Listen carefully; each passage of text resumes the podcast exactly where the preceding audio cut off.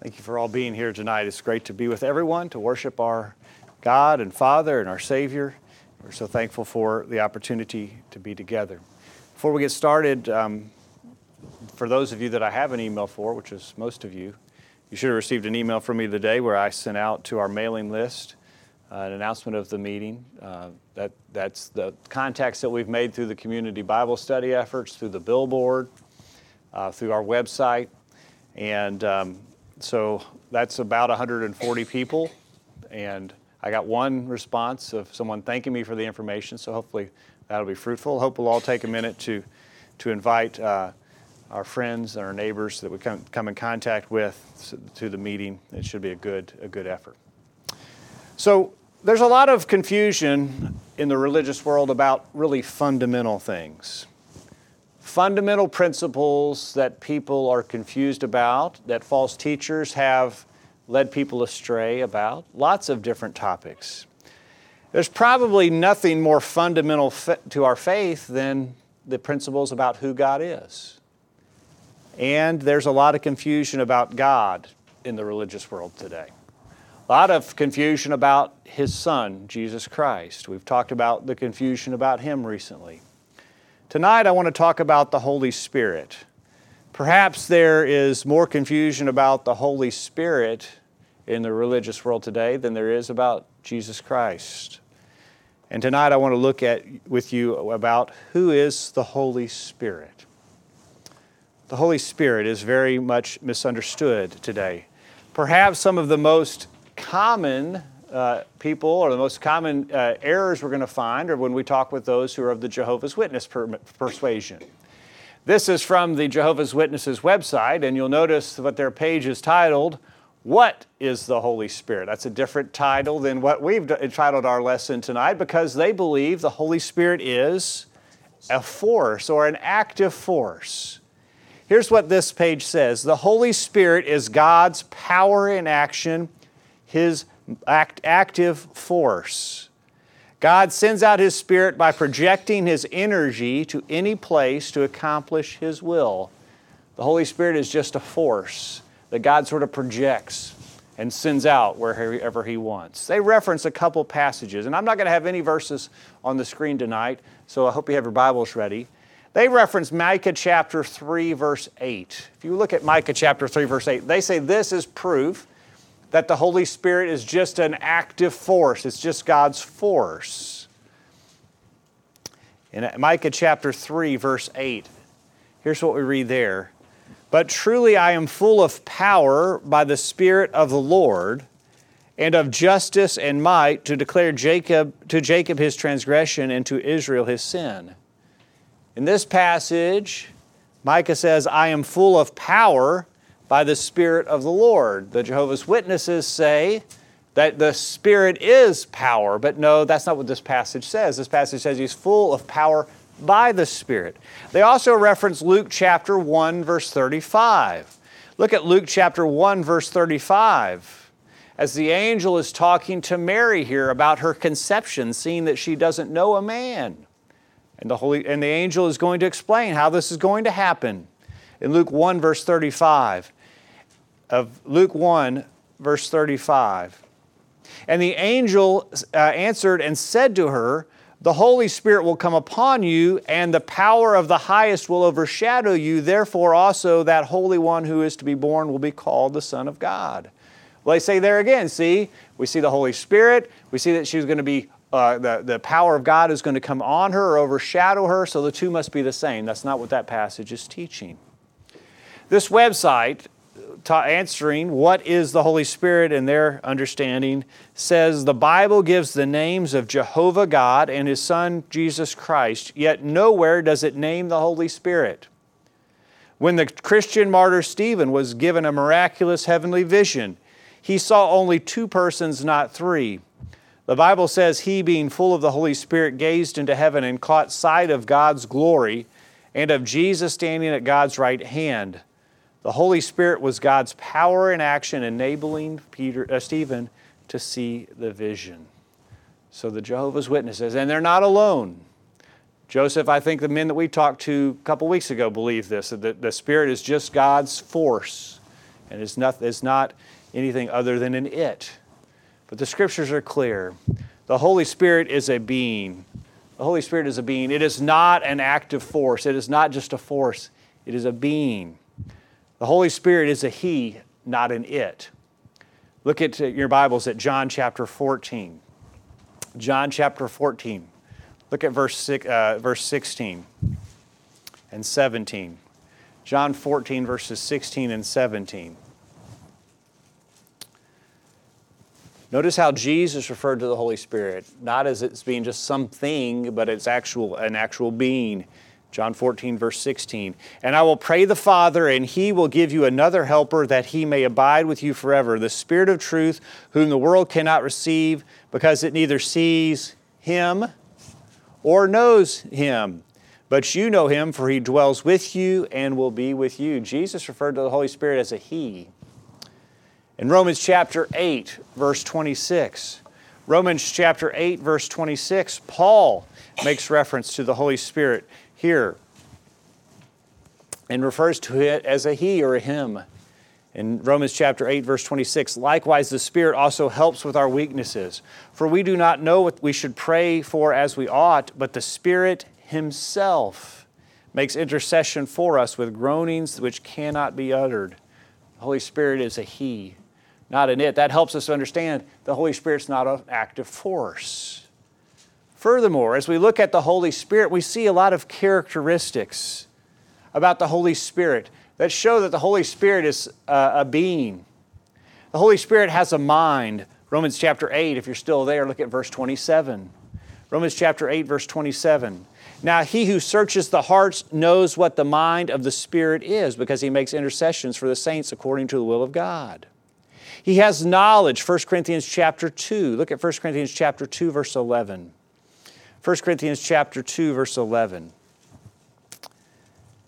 For what, uh, what man knows uh, the things of a man except the spirit of the man which is in him? Even so, no one knows the things of God except the Spirit of God. This is not an active force. The Spirit knows the things of God, the Spirit has knowledge. The Spirit also has will. And there in 1 Corinthians, look at chapter 12. 1 Corinthians chapter 12, verse 8.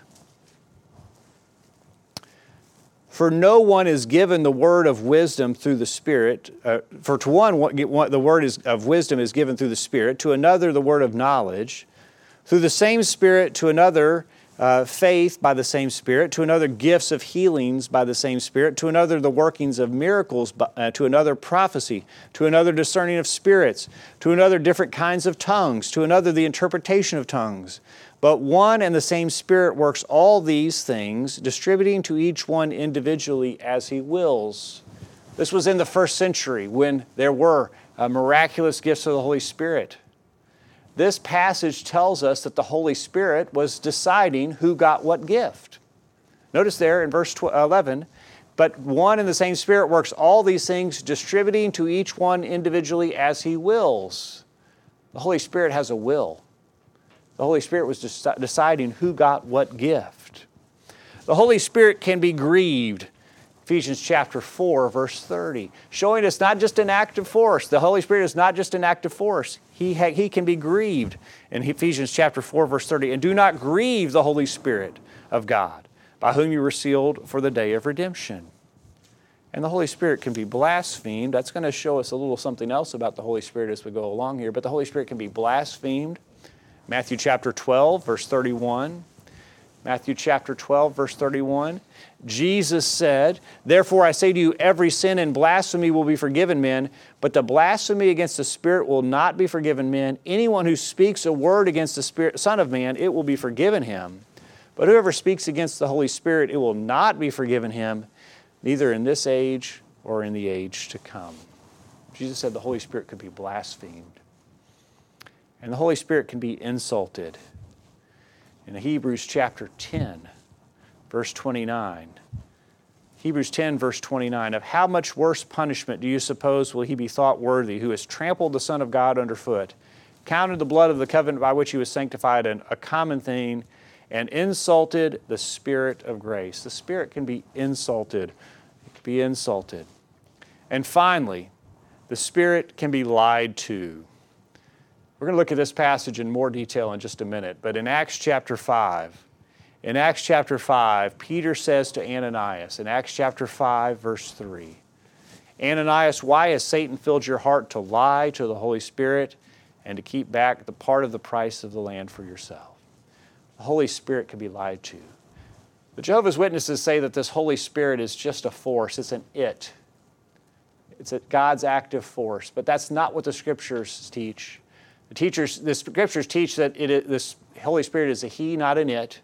That the Holy Spirit can has all of these characteristics. Okay, so we also see that the Holy Spirit is a being because the Holy Spirit is active.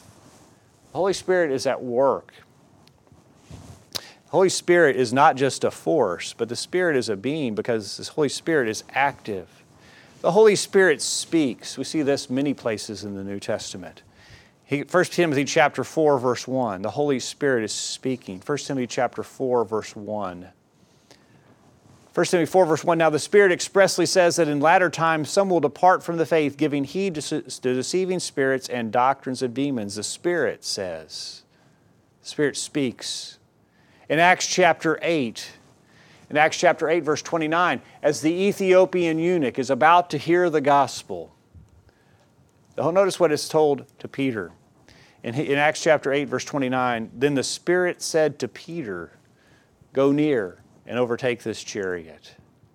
In Acts chapter 10, uh, as Peter is uh, being told to go to the Gentiles in Acts chapter 10, look at verse 19.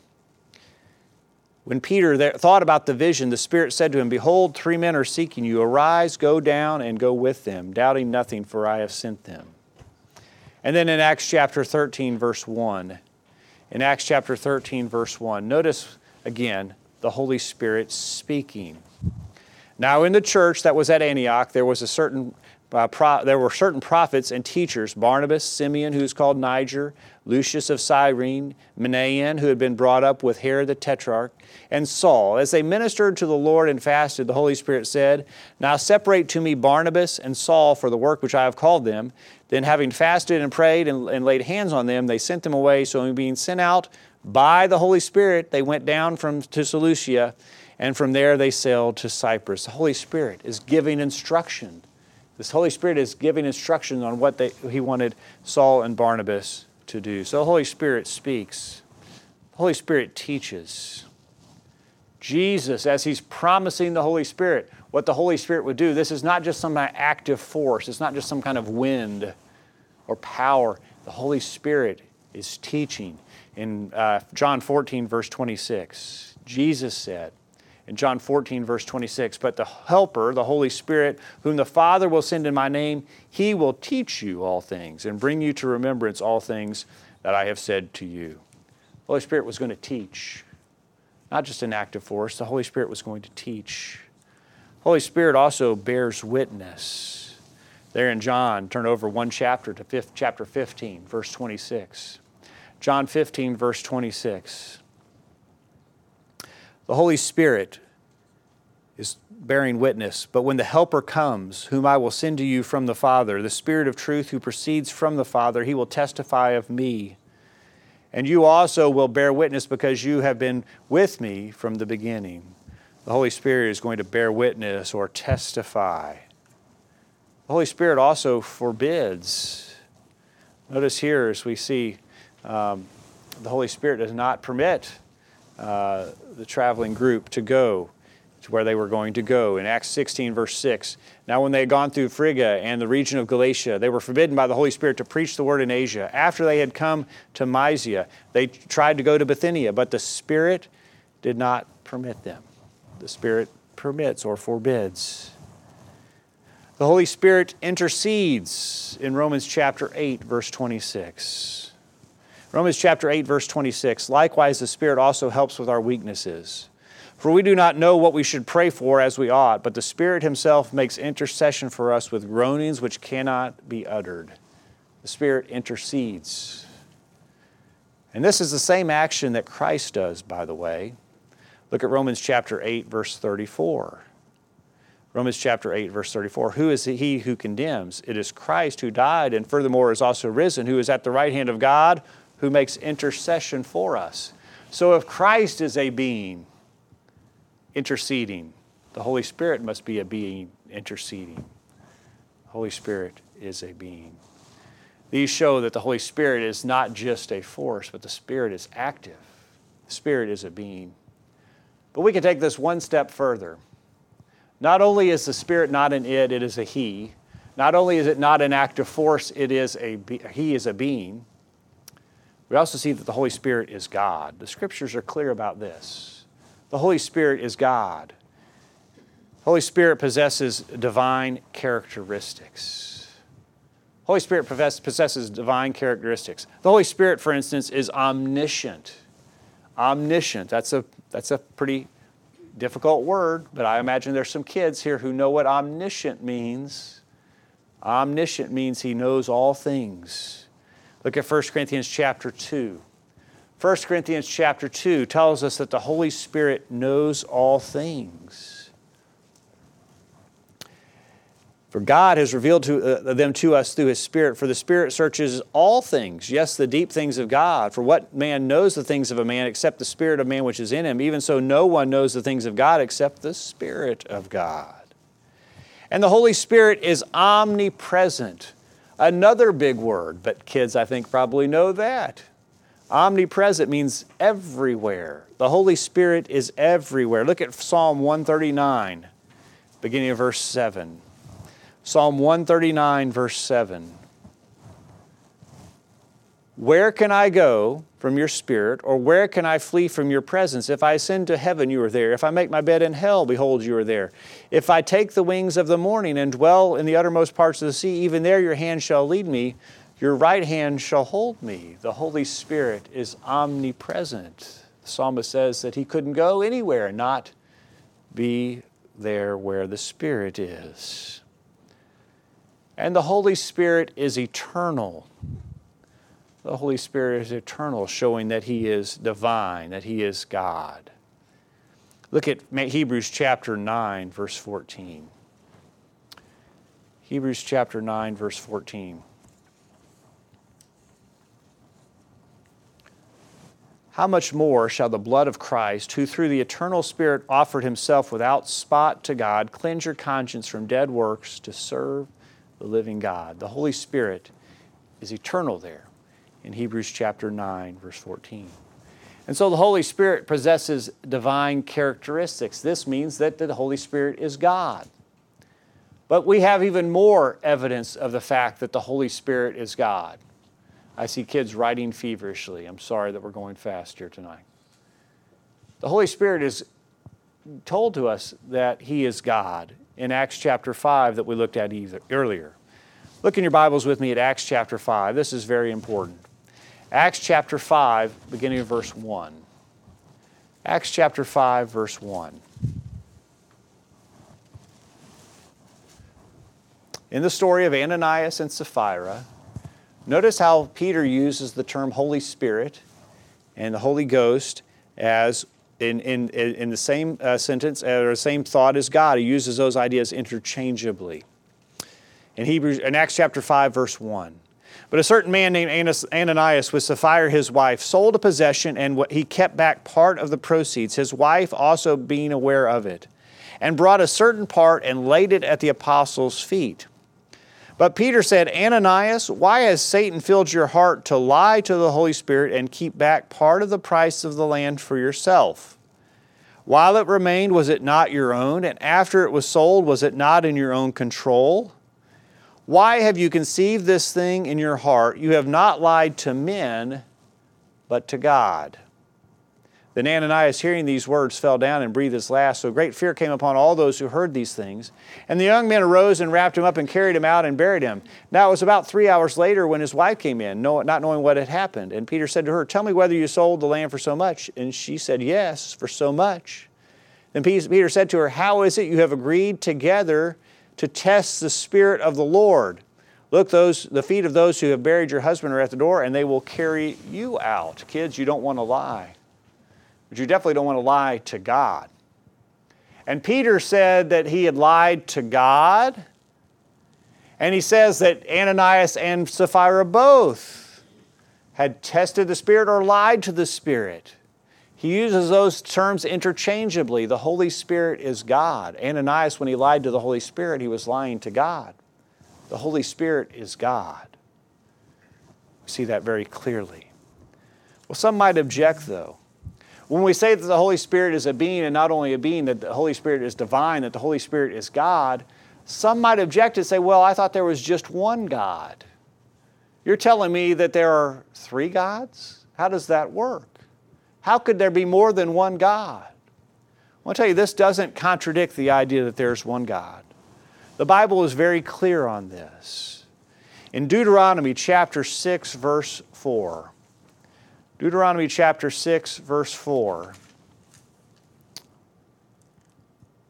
in your Old Testaments, we read this Hear, O Israel, the Lord our God, the Lord is one. The Lord is one. Jesus says the same thing in, Matthew, in Mark chapter 12, verse 29. In Mark chapter 12, verse 29, Jesus says this Hear, O Israel, the Lord our God, the Lord is, uh, sorry, Jesus answered and said, The first of all commandments is, Hear, O Israel, the Lord our God, the Lord is one. Now, how can that be? How can it be that there's one God, and yet we're saying the Holy Spirit is God? And we have said in previous lessons that Jesus is God. And obviously the Father is God. How can there be three and yet there's just one? Well, there are many explanations that people give for this. Doesn't mean they're scriptural uh, explanations, but they give many explanations. You may have talked with oneness Pentecostals in the past. Oneness Pentecostals say there is one God and He has three different manifestations. In the Old Testament, He's manifested as the Father. In the first century, he was manifested as Christ, the Son. And in the Christian age, he's represented as the Holy Spirit. He just changes how you see him, but he's just one God. That's how they explain it. But that simply cannot be the case. That fails the test. Turn your Bibles to Matthew chapter 3. In Matthew chapter 3,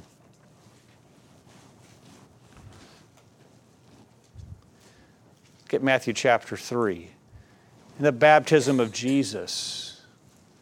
Is, the, is there just one being in the Godhead manifesting himself different ways? Not in Matthew chapter 3, because all three are present at the same time.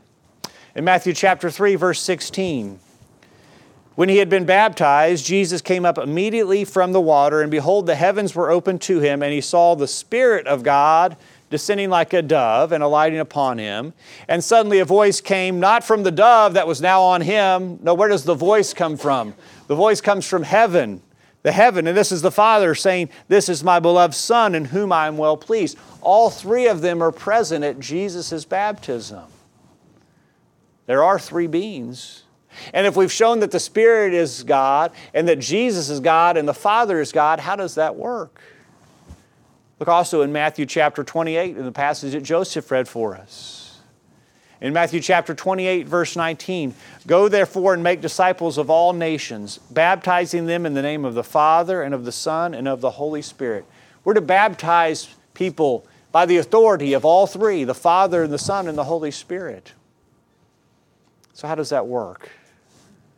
It's often described like this the Father, the Son, and the Holy Spirit all possess characteristics of deity. They're all deity, they're all God, but they're different beings.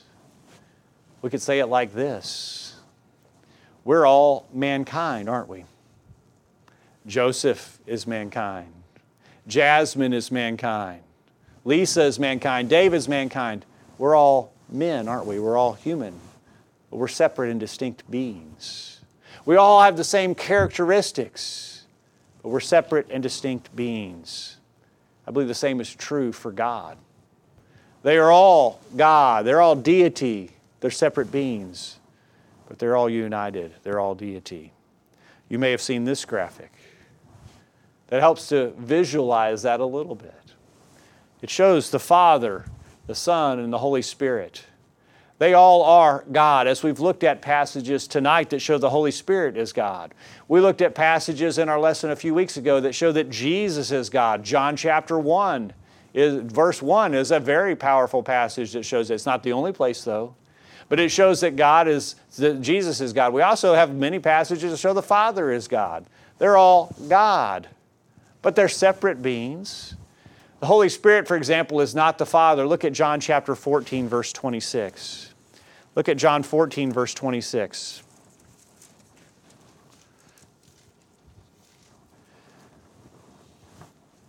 In John 14, verse 26, but the Helper, the Holy Spirit, whom the Father will send in my name, he will teach you all things and bring to your remembrance all things I've said to you.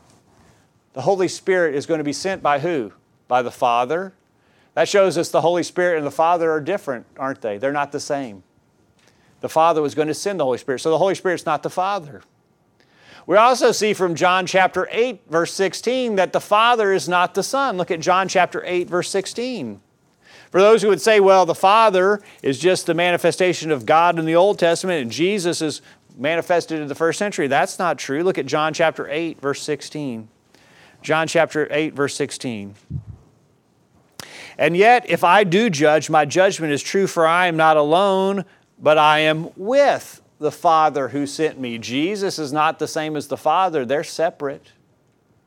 And the Holy Spirit is not the Son. Look at Acts chapter 10. Acts chapter 10, verse 38.